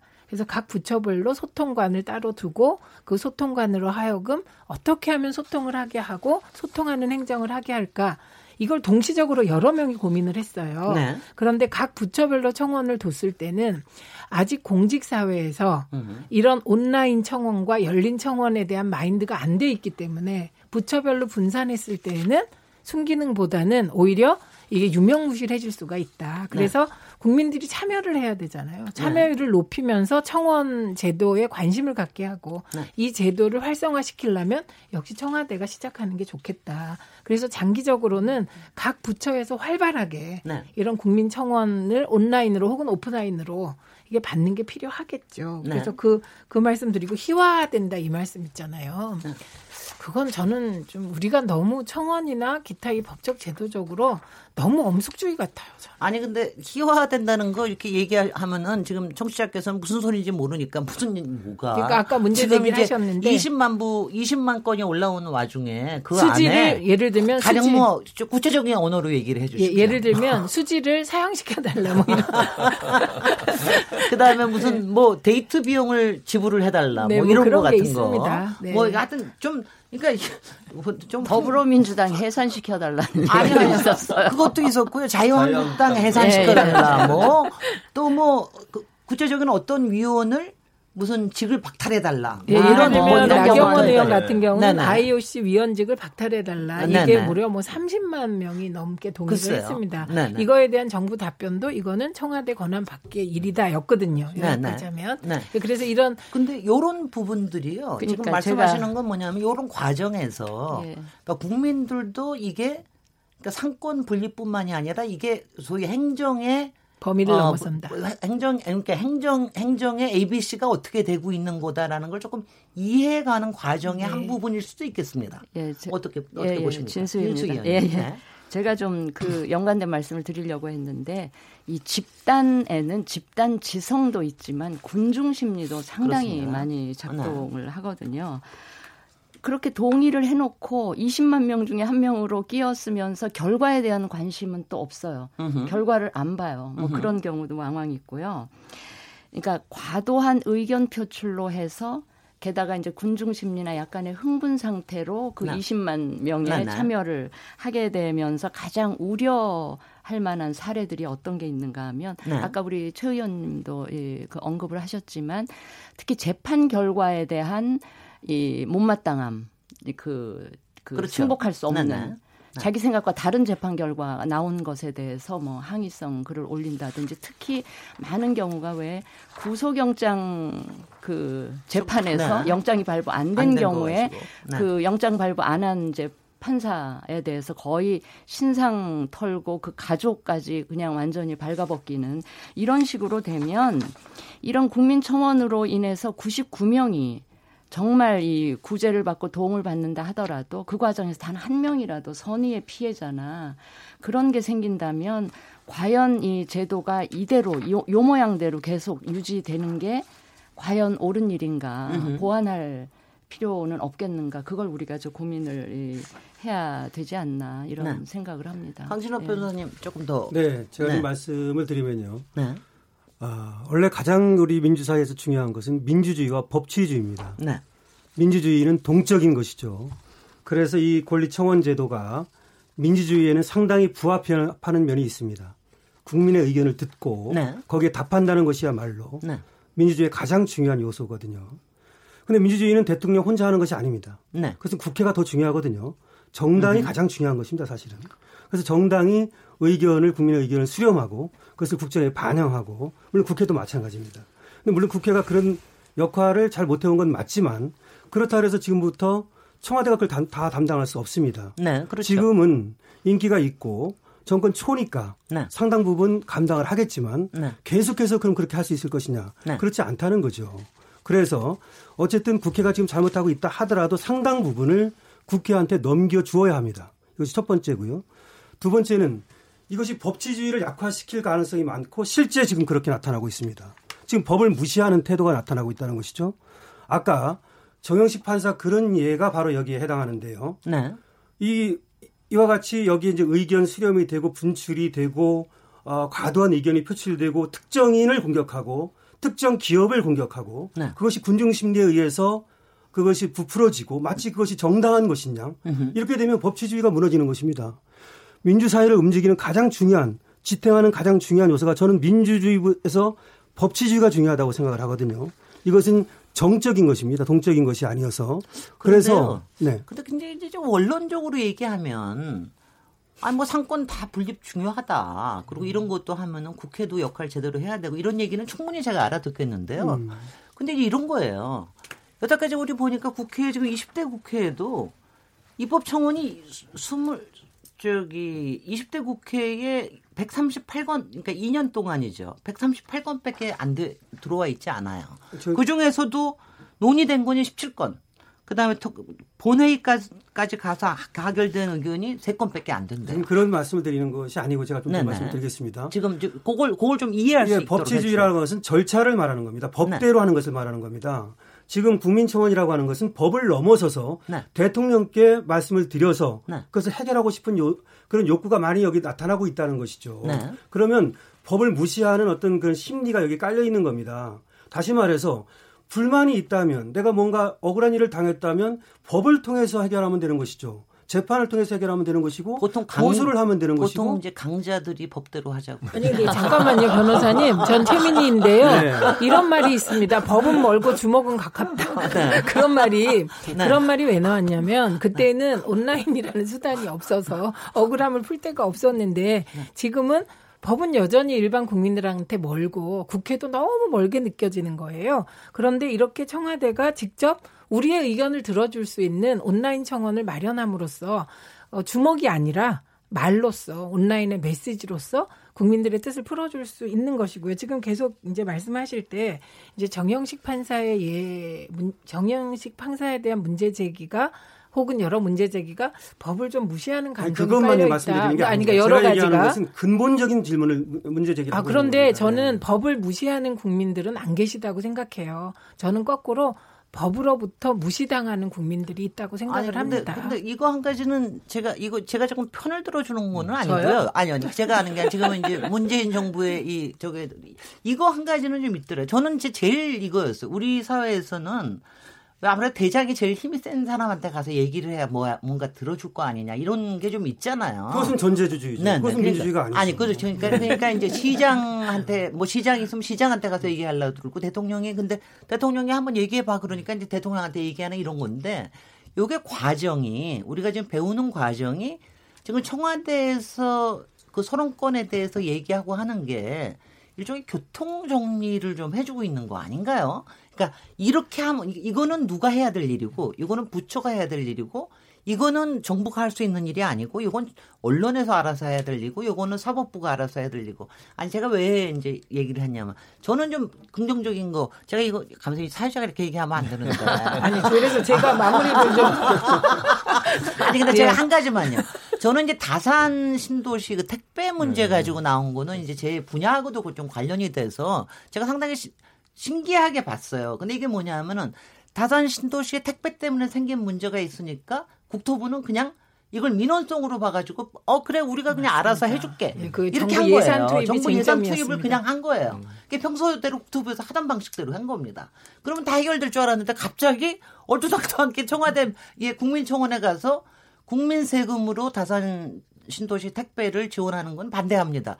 이게 나오더니 거죠, 갑자기 그냥 확 오르는 거예요. 그래서 제가 아 이거 물론 이제 그 실버 택배라든가 이런 건 굉장히 좋은 제도지만 이런 문제가 있을 때 세금 투입해가지고 바로 그냥 해결해 버리려고 하는 이런 민원 없애기적인 행태를 국토부가 이렇게 깜짝 놀란 것 같아요. 제가 보면 그때. 그래서 이런 가구 같은 건 굉장히 좋은 방식의 깨우침 아닌가 뭐 이런 생각도 해봤습니다만 어떻습니까? 어 그렇죠. 지금 네. 지적하신 것처럼 네. 그런 형식의 그러니까 기존의 형식과 방식으로 행정부가 일하던 부처들이 일하는 부분에 문제를 제기한 거 아니겠어요? 네네, 네, 만약 이런 청원제도가 네. 없었다고 하면 그런 문제가 있었는지도 모르고 넘어갈 수도 그걸 있어요. 그걸 만약 국토부에다 제기했으면 그냥 무시했겠죠. 그냥 깔아뭉개는 그리고 이제 또 한 가지 제가 계속 네. 강 변호사 말씀하신 거가 이제 조금 저는 이제 반박을 하자면 이런 거예요. 국민들이 올리는 거가 법을 무시한다. 근데 저는 아까도 말씀을 드렸어요. 처리하는 과정에 있어서 정부나 청와대가 법적으로 하잖아요. 지금. 그건 아니죠. 왜 그건 청와대가 그렇게 생각하세요? 하는 것이고 국민이 그런 의식을 갖는다는 것이 문제인 것이죠. 아, 국민이 의식을 수지를 사용시켜 달라는 것이야말로 아니, 그러면 그거를 고수를 해야 그거는 청와대 얘기를 강 변호사가 잘못 얘기하시는 거예요. 거죠. 아니 본인이 잘못 얘기하는 국민이 무슨 얘기를 하든 그 국민의 자유예요. 아니 국민이 법에 대해서 뭐라고 얘기하든 그걸 제재할 수 있는 권한이 있어요? 헌법이 표현의 자유, 언론의 자유를 다 보장하고 있는데 최진봉, 아니 최진봉 교수님 예. 조금 더 싸우세요. 아니 그러니까 강변호사가 얘기하시는 거 보면 국민이 뭘 하는 거에 대해서 싸우세요. 법적인 관점으로 계속 재단을 문제점이 있다는 거죠. 이 그러니까 제도가 갖는 문제점을 말하는 거지 국민의 아니, 지금 의견 표출을 얘기하는 것이 아니잖아요. 아니, 제도가 아니, 문제가 있다고 생각하지 않는다는 거예요. 무슨 말이냐면 강진호 교수님 제가 지금 잠깐 네. 사회자를 이루면 안 되는데 네. 열을 좀 받았습니다. 아니 내가 저도 꽤 배운 사람인데 제가 법을 어떻게 알아요? 법이 어떻게 되고 행정이 어떻게 되는지 몰라요. 그렇지만 화는 나거든요. 그리고 울분은 나고 뭐가 문제는 있어 보이면은 아니 물론 지금 여기서 제가 뭐 어느 연예인을 처형하자 이런 얘기를 하는 게 아니라 어떤 문제가 있을 때 아 저는 요번에 봤을 때요. 제가 이런 것도 참 좋았던 게 그 광주의 그 10명 폭행 사건에 대해서 네. 얘기를 하는데 저는 제목을 보면서 제목은 굉장히 이상한 거로 제가 이런 일을 봤는데요. 이렇게 돼서는 안 되는 거잖아요. 뭐 이런 식으로 주저리 주저리 써놨어요. 근데 그거를 30몇만 명이 그거를 또 동의를 하더라고요. 음. 근데 국민이라고 하는 거는 어- 어떻게 보면 아무것도 모르는 상태에서 자기의 불만을 그대로 얘기할 수 있는 것도 필요하지 않을까요? 아니, 그러니까 인터넷이란 공간이 누구나 자기 의견을 얘기할 수 있는 공간이에요. 아니 그러니까 인터넷이 아니고 이건 국민청원 아니, 제도. 국가에서 운영하는 제도기 때문에 그러니까 내 문제를 말을 하는 거잖아요. 들어보고 얘기하세요. 내 말 들어보고. 자, 싸웁시다. 그러니까 제가 얘기하자면 너무 뜨거워요. 아니, 그러니까 아, 별로 안 뜨거워. 더 예를 뜨거워요. 들어서 이게 문제가 되려면 이 제도를 시행하는 청와대가 불법적으로 뭔가를 이권, 뭐 이권이 아니죠. 어떤 제안을 했을 때 그걸 들어주거나 네. 아니면 처리를 하면 문제가 되죠. 저는 그건 네. 그렇다고 봐요. 근데 그러니까 정부가 도를 넘으면 문제가 되지만 그렇죠. 국민들이 국민은 저기 아, 자기 그렇지 않다. 네. 국민들이 거기에 뭘 올리는 것은 그거는 표현의 자유로 충분히 저는 의견을 들어줘야 한다고 생각하는 사람이라는 거예요. 네, 네. 여기 강신환 변호사님 무슨 말이냐면 그건 지금 충분하게 얘기를 하십시오. 예, 제가 네. 천천히 말할 테니까 좀 끊지 네, 말고 네. 들어보세요. 그건 표현의 자유 영역이 아닌 거예요. 예를 들어서 어떤 말을 내 마음대로 하고 인터넷에 올리는 거 그건 표현의 자유 영역이죠. 제가 말씀드리는 것은 국민청원 제도 속에서의 표현의 자유는 그것이 한계를 갖는다는 말씀을 드리는 거예요. 그렇지 않으면 마치 그것을 이 청원 제도가 용인하는 것처럼 보여지고 지금 법을 무시하는 의사가 국민들의 의사가 여기 표출됨으로써 그것이 만연히 확산될 위험이 있다는 거예요. 예를 들어서요. 물론 수지를 어, 사용시켜 주세요라고 하는 것이 어떤 한 사람이 올린 거에 불과하고 청와대가 거기에 뭘 당연히 응답하지 않겠죠. 그거는 그렇지만 삭제했을 겁니다. 바로 이런 것들은 삭제가 돼야 되는 거고요. 네. 삭제했어요. 삭제가 아니던 네, 문, 예. 그런데 네. 지금 이제 제가 걱정하는 건 뭐냐면 모든 것이 청와대로 몰리는 걸 걱정하는 거예요. 그러니까 법원도 아니고 국회도 아니고 국민권익위원회도 아니고 국민권익위원회가 바보됩니다 이렇게 되면은 네. 모든 것이 청와대로 몰림으로써 청와대만이 모든 것을 처리할 수 있고 또 아까 말씀하신 대로 완빵 아닙니까? 네. 그러니까 그럼 다른 국가기관이 무력화되어지고 국민들의 의사가 그렇게 국민들이 그렇게 인식한다는 거예요. 네. 군중 심리, 네. 집단 심, 심, 심리를 갖게 되고 네. 그렇게 되면 그것이 부작용으로 작용하게 된다는 것이죠. 어떤 부작용? 처음에는 한, 한 달, 두 달은 괜찮겠지만 이것이 예를 들어서 계속해서 이어진다면 다른 국가기관이 무력화되는 그런 부작용이 있는 거죠. 이거 잠깐 답변을 좀- 네, 네. 네. 왜냐하면 지금 최진희 아, 최민희 위원님. 최진봉하고 지금 원동을 예, 했습니다. 예. 네. 그 청와대 국민청원 게시판이 생긴 이후로 국민권익위에 청원이 줄였냐? 그건 아닌 것으로 지금 되어 있습니다. 그리고 어, 자세가 좀 다른 것 같아요. 청와대 온라인으로 국민청원을 할 때와 국민권익위원회에 실명을 밝히고 문서화하거나 혹은 이렇게 할 때는 자세가 달라서 이제 저희 지역에도 보면 어, 그 시의원이나 어느 정도 그 절차를 아는 사람들이 네. 꼭 해결해야 될 민원인데 지역 차원에서 못할 게 있다. 네. 그거를 청와대 온라인 시스템에서 청원하냐 아닙니다. 그건 국민 권익위에 가서 시스템의 도움을 받아요. 네. 그리고 그렇기 때문에 그 다른 곳이 무력화될 수 있다 이 부분에 대한 걱정은 나올 수는 있겠지만 지금까지 근거는 없다. 제가 네. 쭉 이렇게 본 바에 따른 근거가 없고요. 또 하나 저는 좀 거꾸로 생각하는 면이 있습니다. 그러니까 청와대의 온라인 청원 시스템으로 국민들의 청원이 몰리는 것이 과연 아까 사회자께서도 말씀하셨지만 어, 대통령한테 얘기하면 빨리 되지 않을까 이런 심리 아닐까 저는 아닌 것 같아요 왜냐하면 국회 입법 청원이 좀 쉽고 빨리 해결을 해주고 네. 편리했다면 국회로 갈 것 같아요 그리고 국민권익위가 만약에 청와대 온라인 시스템 온라인 청원 시스템 때문에 청원이 줄였다면 지금 그런 근거는 없지만 어, 저- 청와대보다 더 국민 권익위가 접근성을 좀 높이고 네. 청원을 좀 빨리 해결해주고 이걸 고민해야 될 것 같아요. 그래서 지금 이제 일단 제가 가장 이 논의를 통해서 지금까지 긍정적으로 보는 건 네. 사실 청와대가 하는 게 그 전에 잘 되는 게 있었습니까? 청와대 국민 게시판 하면 제일 걱정하는 게 사람들이 안 찾아올까봐 네, 네. 걱정을 했어요. 네. 그런데 이번 청와대 온라인 국민청원 게시판은 한마디로 대박이 났다는 거. 네. 이게 되게 긍정적으로 일단 다가오고요. 네. 그다음에 두 번째는 이, 이 청와대 국민청원 게시판에 어, 이런 어떤 이런 흥행 성공, 예, 사람 국민들을 참여시키는데 성공한 이 경험이 이제 어떻게 국회로 네. 그리고 전 부처로 나누어질 수 있느냐. 네. 과연 국회나 다른 부처가 준비가 되어 있느냐. 오히려 저는 그런 측면이 점검돼야 된다고 생각하지. 네. 이 청와대 국민청원 시스템 자체에 대한 문제 제기는 조금 본말이 전도된 것 같습니다. 근데 네. 제가 주- 예, 예. 네네. 저는 좀 색다른 분석을. 해 보려고 네네. 하는데요.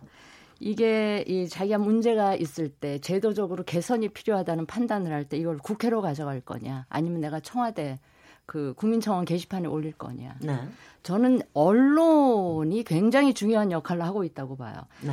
언론은 국회로 들어오는 청원이나 이런 거를 관심이 없어요. 보도를 안 해요. 네, 그렇습니다. 근데 이게 지금 네. 청와대 국민청원 게시판에는 이게 새로운 이 정부 들어 새로운 제도이기도 하지만 하고.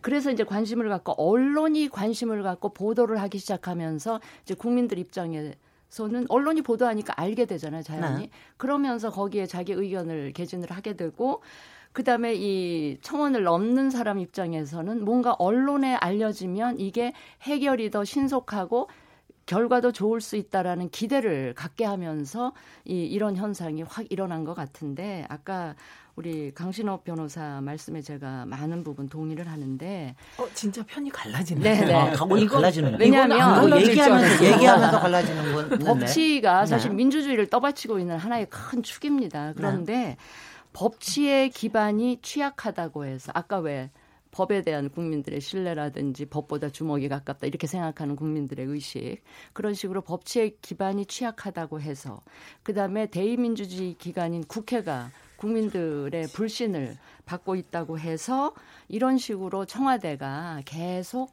국민청원을 이런 식으로 끌고 가게 되면 이쪽 그러니까 국회나 다른 그런 지금 법치에 기반한 이런 부분들이 더 그 취약 하게 그 위축될 수가 있는 문제가 있기 때문에 아니 저는 얘기를 끝까지 말씀을 드리면 이 청와대 국민청원 이 제도는 그대로 한편에서 가되 지금보다는 상당히 이제 좀 보완적인 그 수정 장치가 필요할 것 같아요. 실명제라든가 카테고리를 좀 줄인다든가 하는 쪽으로 손을 대면서 가고 점검을 저는 반드시 해야 된다고 봐요. 근데요. 가고 대신 나머지 다른 기관들이 갖고 있는 이런 기능을 최대한 살리도록 예컨대 국회 청원제도 뭐 복잡하고 국회의원이 중간에 소개의원이 끼어야 되고 절차가 복잡하고 까다로워서 제대로 안 되는 것이라면 그것도 제도 개선 보완하면서 좀 효과를 볼 수 있게 살아나도록 그렇게 하고 네. 뭐 그런 그 노력을 같이 하면서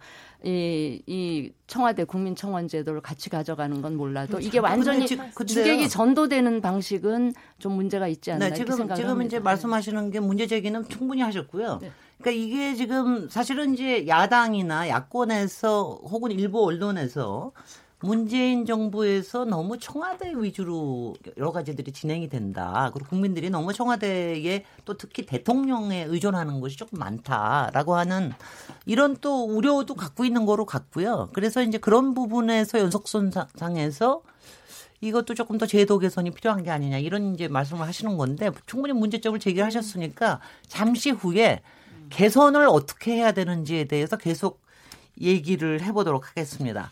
지금 여러분께서는 KBS 열린 토론 어, 듣고 계십니다. 저는 진행을 맡은 시민 김지혜입니다. 또 우리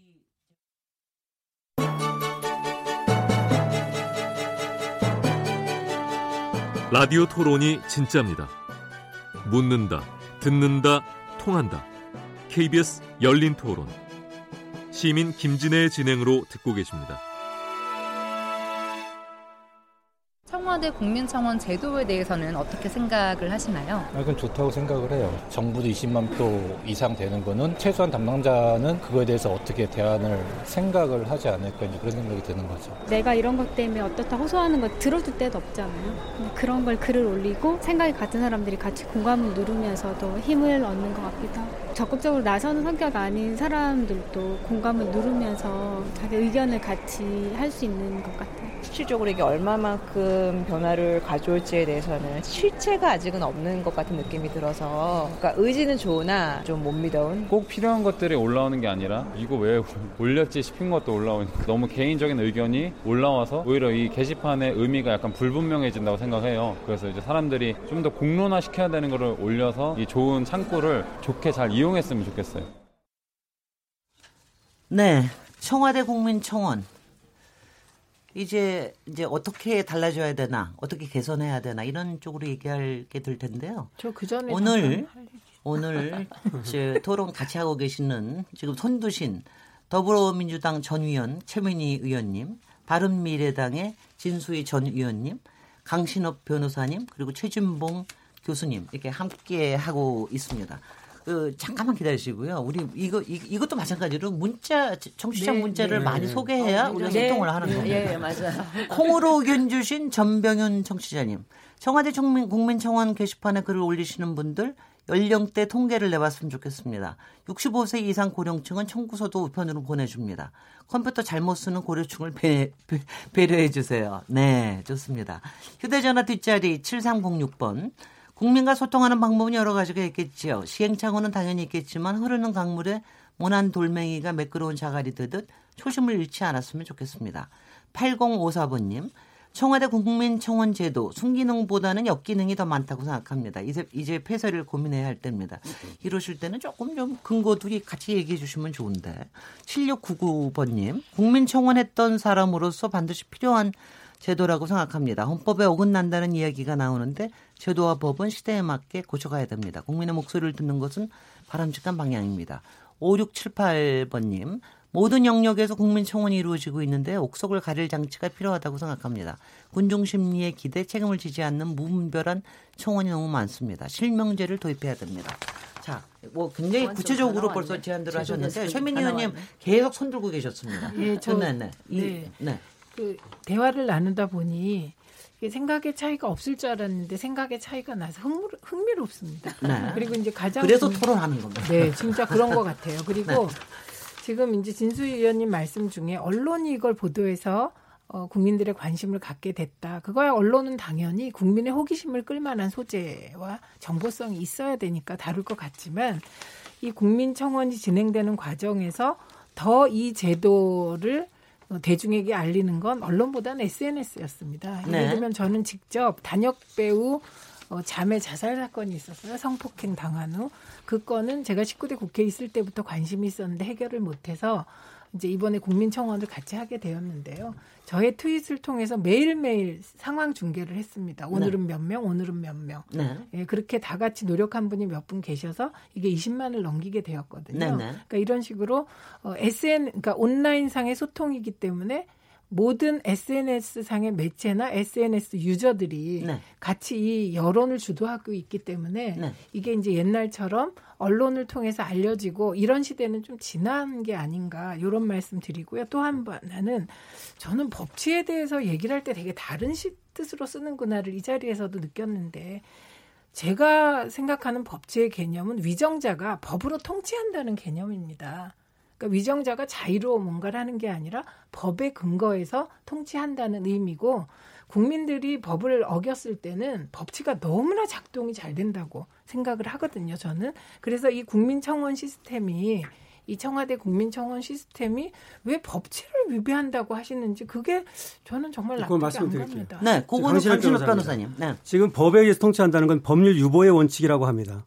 법에 있는 거대로 하는 거죠. 법률 유보, 네. 법에 있는 대로 네. 법에 의해서 통치한다는 것을 말하는 것인데요.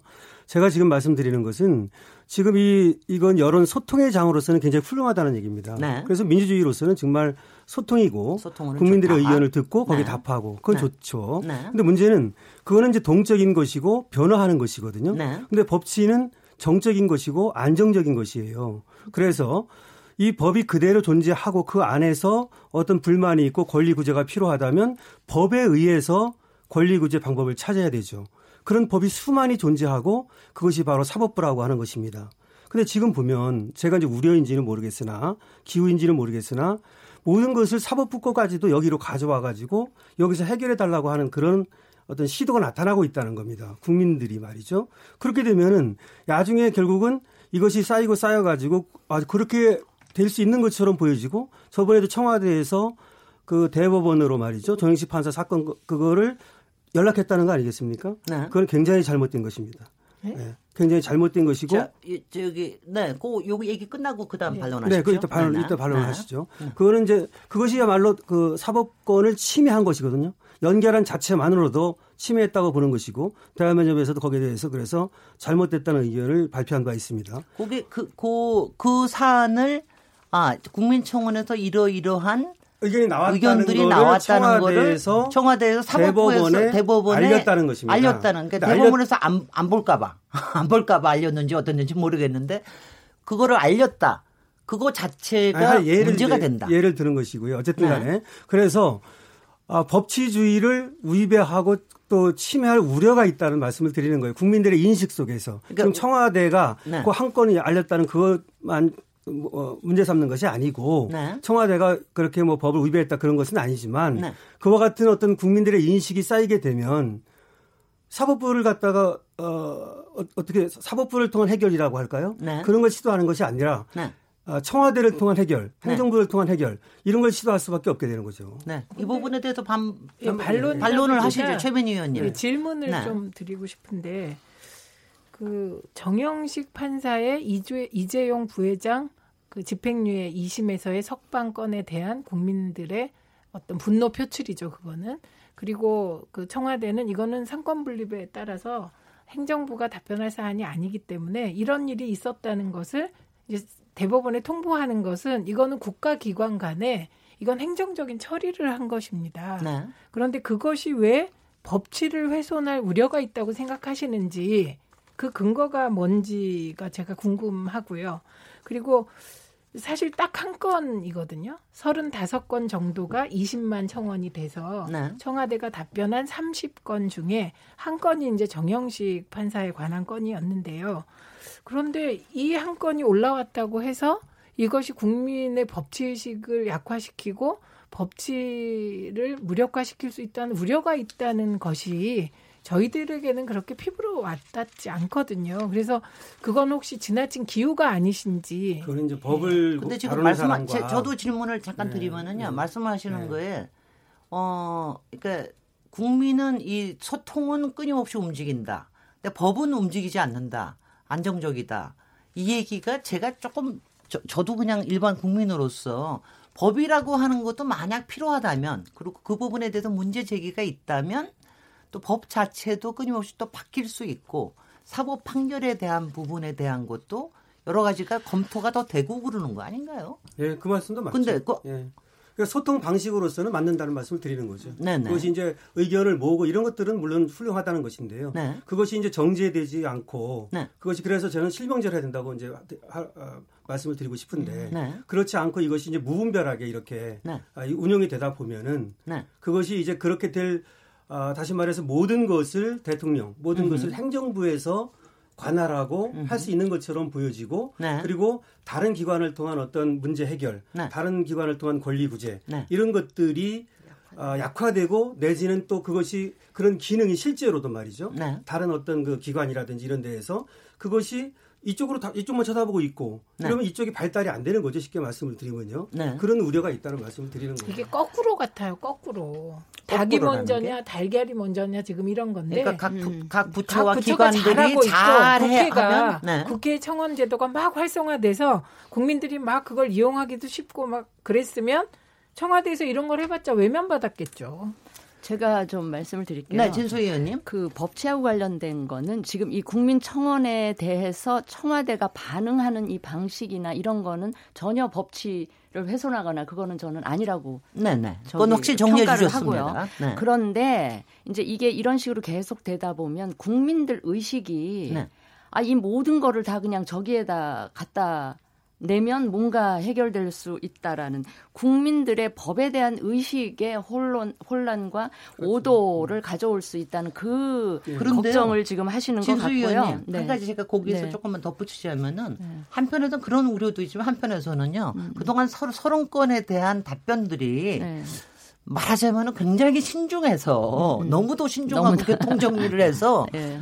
아 이건 뭐 대통령께 국민청원 청와대 국민청원에도 뭐 시원하게 풀리는 거 없네. 이런 또 불만을 갖는 사람들도 있다는 있는 것도 또 있습니다. 그래서 이, 이 양쪽에서 네, 네. 바로 그렇기 때문에요. 네. 그렇다면 이것의 효용성은 어디에 있습니까? 제가 네. 이렇게 묻겠습니다. 이것을 하는 이유는 무엇이며 국민의 의견을 듣는다는 것 외에 네. 청원 제도로서의 어떤 그 효용성이 있습니까? 하천하시죠. 제가 할까요? 아 네. 여기서는 하세요. 최재 최재 최재봉 교수님께서 아니 그 이렇게 이래서 있습니다 하고 딱 부러지게 얘기해 주셔야 되겠는데요. 아니 청원 제도가 지금 얘기하신 것처럼 청원. 네. 얘기했잖아요. 의견을 듣고 그 의견 중에 합리적이고 정말 고쳐야 될 문제가 있고 우리 사회에 정말 부정부패가 있고 문제가 있다고 생각하면 정부가 적극적으로 나서서 그 문제를 푸, 푸는 거잖아요. 네. 근데 국민들이 사실 여기 와서 무슨 얘기를 하는 것 자체는 저는 그게 예를 들어서요. 국민들은 자기 생각을 마음대로 얘기할 수 있어야 돼요. 저는 그렇게 생각해요. 네. 그게 뭐 법에 대한 비판이든 아니면 누구 개인에 대한 비판이 정치인에 대한 비판이든 그거 자체를 막는 거는 있을 수 없는 일이라고 저는 보거든요. 그게 이제 명예훼손이나 아니면 어떤 개인의 신상에 대한 무슨 공격이나 이게 아닌 이상은 모욕이나 네. 그 아니 법관에 대해서도 국민들을 비판할 수 있는 겁니다. 재판에 대해서 결과에 대해서 그건 뭐 당연히 주어져야 되는 보장이라고 저는 보고 네. 청와대가 하는 청원 그 게시판이 결국은 그런 역할을 한다고 저는 봐요. 그러니까 국민들이 본인이 생각할 때 억울하고 뭐 본인이 생각할 때 문제가 있고 이런 부분들을 제기하는 것이고 그 중에 이제 여러 가지 문제가 있는 내용도 많다고 저도 생각을 해요. 그 부분은 저쪽 전적으로 동의하고요. 그러니까 다만 저는 아까도 마- 말씀을 드렸지만 정부가 이걸 다루는 방식에 있어서 문제가 있다면 저는 이건 큰 문제라고 봅니다. 네. 그러나 정부가 이걸 다루는 방식에 있어서 법에 어긋나지 않고 신중하게 정말 모든 국민들이 합의할 수 있는 내용 범위 내에서 한다고 하면 그건 저는 전혀 문제가 없다고 봐요. 네. 그러니까 인터넷이라는 공간을 물론 이제 강신호 변호사가 얘기하신 것처럼 이게 뭐 특별히 다른 어떤 인터넷 공간이라고 규정을 하면 거기에 대해서 뭐 의견이 있을 수 있겠지만 다른 인터넷 블로거나 아니면 인터넷 공간에서 뭐 의사를 많이 이렇게 얘기하잖아요 국민들이 그 중에서 예를 들면 본인들이 이 청와대라고 하는 곳에 와서 본인의 어떤 불만들을 쏟아낼 수 있는 기회를 주는 것 자체가 네. 어찌 보면 국민들한테 뭔가 억울함이나 아니면 본인이 하고 싶은 얘기를 충분히 할 수 있는 기회를 제공한다는 점에서 저는 긍정적으로 본다는 거죠. 여기서 우리가 예, 개선점 계속 얘기하죠. 다- 아, 네, 네. 그래서 이제 지금 실명제로 했으면 좋겠다 하는 말씀도 나오셨고 그 다음에는 이제 각 부처와 담당 기관들이 좀더 적극적으로 이런 청원들을 해결하거나 받을 수 있도록 하는 거를 좀 만들었으면 좋겠다 이런 말씀을 하셨는데 어, 요, 여기서부터 거기까지 가는데 예, 예. 그 과정을 어, 떻게 돼야 이제 될까요? 뭐 우리 이제 네. 결론 진수희 예, 위원님. 시간이 다 가고 네. 있기 때문에 결론 부분으로 개선점을 이야기를 하는 게 좋을 것 같아서 아까 최 의원이 닭이냐 달걀이냐 이 관계라 그랬는데 저는 거의 동시적으로 이 양쪽을 다 추진을 해야 될 것 같아요. 네. 어, 결론부터 말씀드리면 대의민주주의에 이런 부분이 취약하다고 해서 이 참여민주 참여 방식이 직접 직접 민주주의. 민주주의 가 이거를 압도할 수는 없다. 네. 주객이 전도되면 곤란하다. 이 부분을 말씀을 드리고요. 따라서 지금 이 국민청원제도는 지금까지 한 1년 가까이 운영을 해보면서 이제 드러난 문제점을 개선한다는 차원에서 실명제 네. 개선 제도 개선 차원에서 실명제와 그 분야를 좀 제한할 필요가 있겠다 하는 예, 그런 점에서 좀 고쳐 나갔으면 좋겠고요. 분야를 가령 지금 17개에서 어떤 쪽으로 좀 더 지금 그 좀- 17개인데 네네. 그왜 사법적인 영역을 침범할 수 있는 이런 부분이라든지 네. 어, 그런 뭐 부분을 좀 배제하고 뭐, 네. 정말 이 소외계층. 지금 그 답변이 나온 부분도 주로 뭐 여성 인권에 대한 게 인권. 뭐 성평등 네, 이런 네. 부분들이 많잖아요. 그래서 그런 부분들로 좀 이 분야를 좀 제한했으면 좋겠다는 생각을 하고요. 그래서 국민청원제도는 그런 식으로 좀 개선을 해 나가면서 동시에 네. 국회가 가지는 이 입법청원제도의 효용성을 네. 좀 어, 살리기 위해서 지금 까다롭고 복잡하게 되어 있는 절차를 음흠. 좀 간소화하면서 네. 동시에 국회의원들이 저도 국회에 있어봤지만 각 상임위원회 산하에 청원심사소위원회가 분명히 있어요. 있습니다. 있기는 있는데 거의 유명무실. 1년에 한두 번 열릴까 예, 말까 예, 합니다. 그런 상황인데 국회로 하여금 이 청원에 대한 심사를 조금 더 관심을 갖고 더 할 수 있도록 여러 가지 유인책을 마련한다든지 네. 이것이 같이 동시에 가게 되면 그 대의민주주의 국회 쪽에서 하는 입법청원제도 살아나면서 그럼에도 불구하고 부족한 부분은 이 지금 청와대 국민소 그 청원 제도가 좀 보완하는 요런 관계로 이 제도가 네. 갔으면 좋겠다 하는 말씀을 드립니다. 강신호 변호사님도 개선점 확실하게 얘기하실 것 예, 같습니다. 뭐 지금 얘기하는 것이 네. 기본적으로 이제 가- 어, 그 공통되는 부분들이 있는 것인데요. 이제 지금 개선점에서 아마 생각이 좀 다를 거예요. 네. 저는 이렇게 생각합니다. 지금 시대는 분권화의 시대고 문재인 대통령께서도 지방 분권을 강조하고 계시거든요. 네. 근데 분권이란 삼권 살, 이 삼권 분립도 있는 것이고 네. 지방 분권도 있는 것인데요. 네. 저는 청원도 분권되어야 한다고 봅니다. 네. 이렇게 뭐든지 한쪽으로 몰리는 것은 물론 과도기적으로는 청원의 붐을 일으켰다는 점에서 이 청와대 청원이 저는 굉장히 그 어, 어떤 그 좋은 영향을 끼쳤다고 봅니다. 네. 지금부터는 이제 앞으로 네. 이 청원의 분권화가 이- 있어야 될 것 같고요.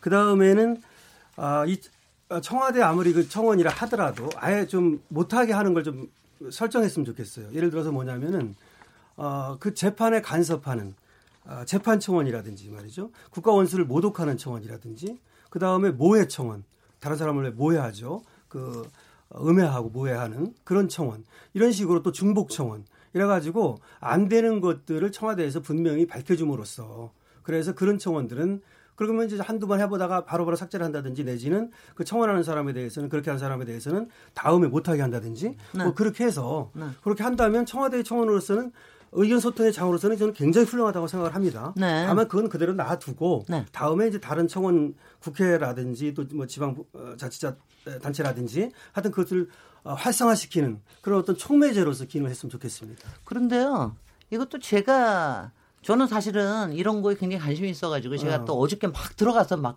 보고 막 그랬어요. 근데요, 네. 지금 말씀하시는 거는 이미 다 있더라고요. 그러니까 음. 선정성, 폭력성 이런 것들은 바로바로 삭제하고요. 음해성 이런 건 바로 삭제합니다. 그 다음에 한 사람이 중복으로 여러 가지 하잖아요. 예. 그럼 하나만 남겨두고 나머지는 다 숨김 장치로 하더라고요. 음. 그 다음에는 이제 동의를 막또막 몰려가서 할 거 아니에요. 그랬더니 어 요새는 이제 카톡이 좀 요새 카톡이 좀 이제 항상 좀 문제가 카톡부터 나오는데 또 카톡에서는 접근을 못하게 하고 음. 그래서 공인인증서나 뭐 아이핀이나 자기의 아이덴티티는 있는 사람이 할 수 있도록 이렇게 그런 거는 상당히 되고 있는 것 아, 네. 같아요. 그러면 네. 요, 요새 이제 기술적인 건 굉장히 괜찮다는 얘기는 드리, 드리고요. 다만 저는 지금 강진호 변호사님께서 말씀하시는 것 중에 굉장히 좀 이 이게 그러니까 저도 뭐냐면은 저희가 이제 행정 혁신 같은 거 얘기하고 그럴 때 원론으로는 다 될 것 같은데 너무 잘 안 되잖아요. 아, 그러니까 원론적으로 네네 원론적으로는 다, 다 갖기 잘하고 제도도 다 있고 그러니까 다 잘해서 이런 거는 이렇게 좀 하자 이렇게 하는데 그게 너무 안 되니까 이제 이렇게 청와대 일부, 일부 수용하겠습니다. 아까 달, 네네. 닭과 달걀이라는 말씀이 바로 그런 말씀인데 네네. 뭐안 되니까 그렇게라도 청와대에서 네. 한거 아니냐 네. 일리 있는 말씀입니다. 네, 근데 그것도 분명히 예, 있는 그것도 것 반대로. 또 이렇게 확산을 시켜갖고 네. 좀 되게 다른 데서도 좀 그렇게 했으면 좋겠네요. 아니 근데요, 제가 제가 이거는 오히려 부작용으로 봤어요. 제가 요 전에는 솔직히는 뭐 국민고충처리위원회나 뭐 일반 입법청원 이런 건 일반 국민들 관심 없고요. 다음 아고라 청원이 그렇게 많았었습니다 예전에. 네. 근데 지금은 다음 아고라 청원이 상대적으로 줄어 줄지 않았어요? 그 아고라 청원은 지금 이 국- 청와대 국민청원 온라인 시스템 때문에 그렇게 된 게 아니고요. 네. 예, 이명박 아유 죄송합니다. 네. 이명박 정부 때 아고라와 정말 정부 간의 일대 대결이 있었고 네, 네. 그래서 그 과정에서 뭐 그래서? 국정원의 공작 실태도 발표되고 그러지 않았습니까? 네, 네. 그때 이제 아고라는 이미 제 기능을 못하게 되었습니다. 아니 그래서 저 저도 뭐냐면 저는 그때 다, 다음 아고라 청원이 굉장히 국민들의 불만을 이렇게 발산시키는 데였는데 네.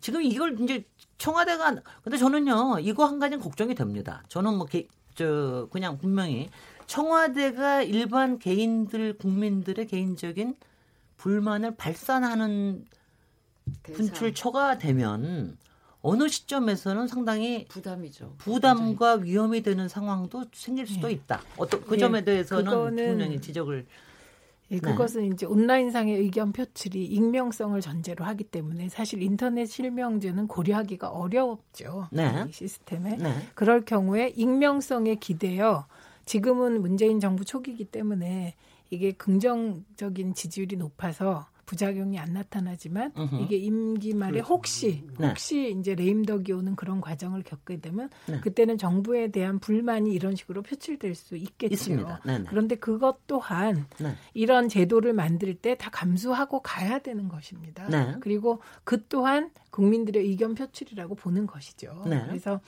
뭐 그거는 뭐 어쩔 수 없는 온라인의 동전의 양면이다. 네. 저는 이렇게 보는 쪽이고요. 네. 그다음에 지금 말씀하셨듯이 어, 저가 생각하는 개선점은 오히려 청와대가 좀더 적극적으로 실질적인 개선책을 내놓을 수 있는 건 내놨으면 좋겠다. 그러니까 행정부 차원의 청원에 대해서는 뭐 예를 들면 그 장자연 장자연 사건 재조사 요구라든지 단역 배우 자매 성폭행 후 자살 사건 청원 같은 경우는 되게 원론적인 답변을 한 건데 그거보다는 조금 더 나갈 수 있지 않았을까?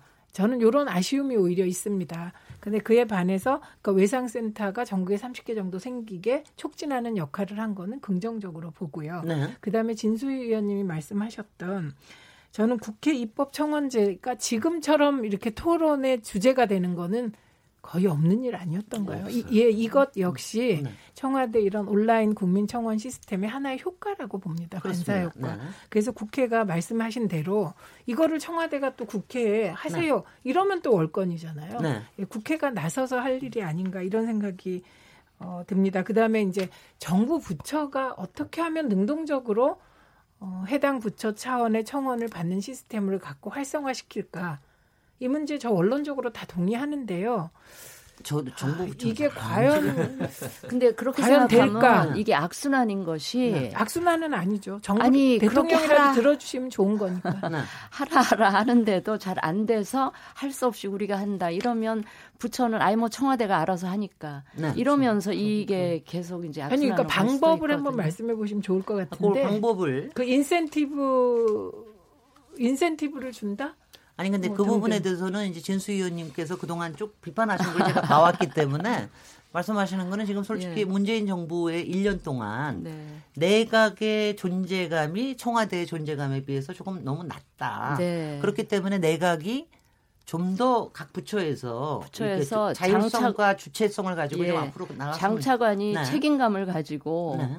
어, 좀 국민들한테 직접 그 나아가서 설명도 하고 일도 하는 모습을 직접 보이고 이랬으면 좋겠는데 네. 모르겠어요. 장차관들이 적극적으로 안 하셔서 그런지 아니면 청와대가 너무 앞서서 나가서 그런지 뭐가 먼저인지는 모르겠는데 지금 뭐 그 우리 최 의원님 동의 못 하실지도 모르지만 네, 동의가 안 됩니다. 국민들 눈에는 국민들 눈에는 청와대와 청와대 수석 몇 명만 보여요. 네. 아니, 청와대 근데 실장들만 보이고 장차관들이 거의 실종된 상태. 네. 그렇게 얘기하시는 분들이 꽤 많아요. 근데 그거는 저는 이렇게 일면만 보신 것 같아요. 지금 대통령께서 주목받는 이유는 워낙 남북 회담이나 북미 회담이나 이 의제가 모든 의제를 덮었기 때문이고요. 그건 실- 그런 면은 있습니다. 예, 그리고 네. 실제로 그 이번에 국민청원에서 20만 이상 그 동의를 받은 거에 대해서 김현미 국토부 장관이 직접 나와서 답변도 하고 그렇습니다. 김상조 공정거래위원장이 직접 답변도 했고 그다음에 대입제도에 관해서는 국민의 찬반이 있지만 김상곤 교육부 장관님이 직접 정책을 설명하기도 했습니다. 네, 그래서 그러셨습니다. 이거는 좀 오해가 있는 것 같습니다. 오해 그 최민희 의원님 저 미워하지 마시고요. 안 미워요. 오해는 있을 수는 있는데요. 어, 그러니까 조금 아직도 조금 밋밋하다.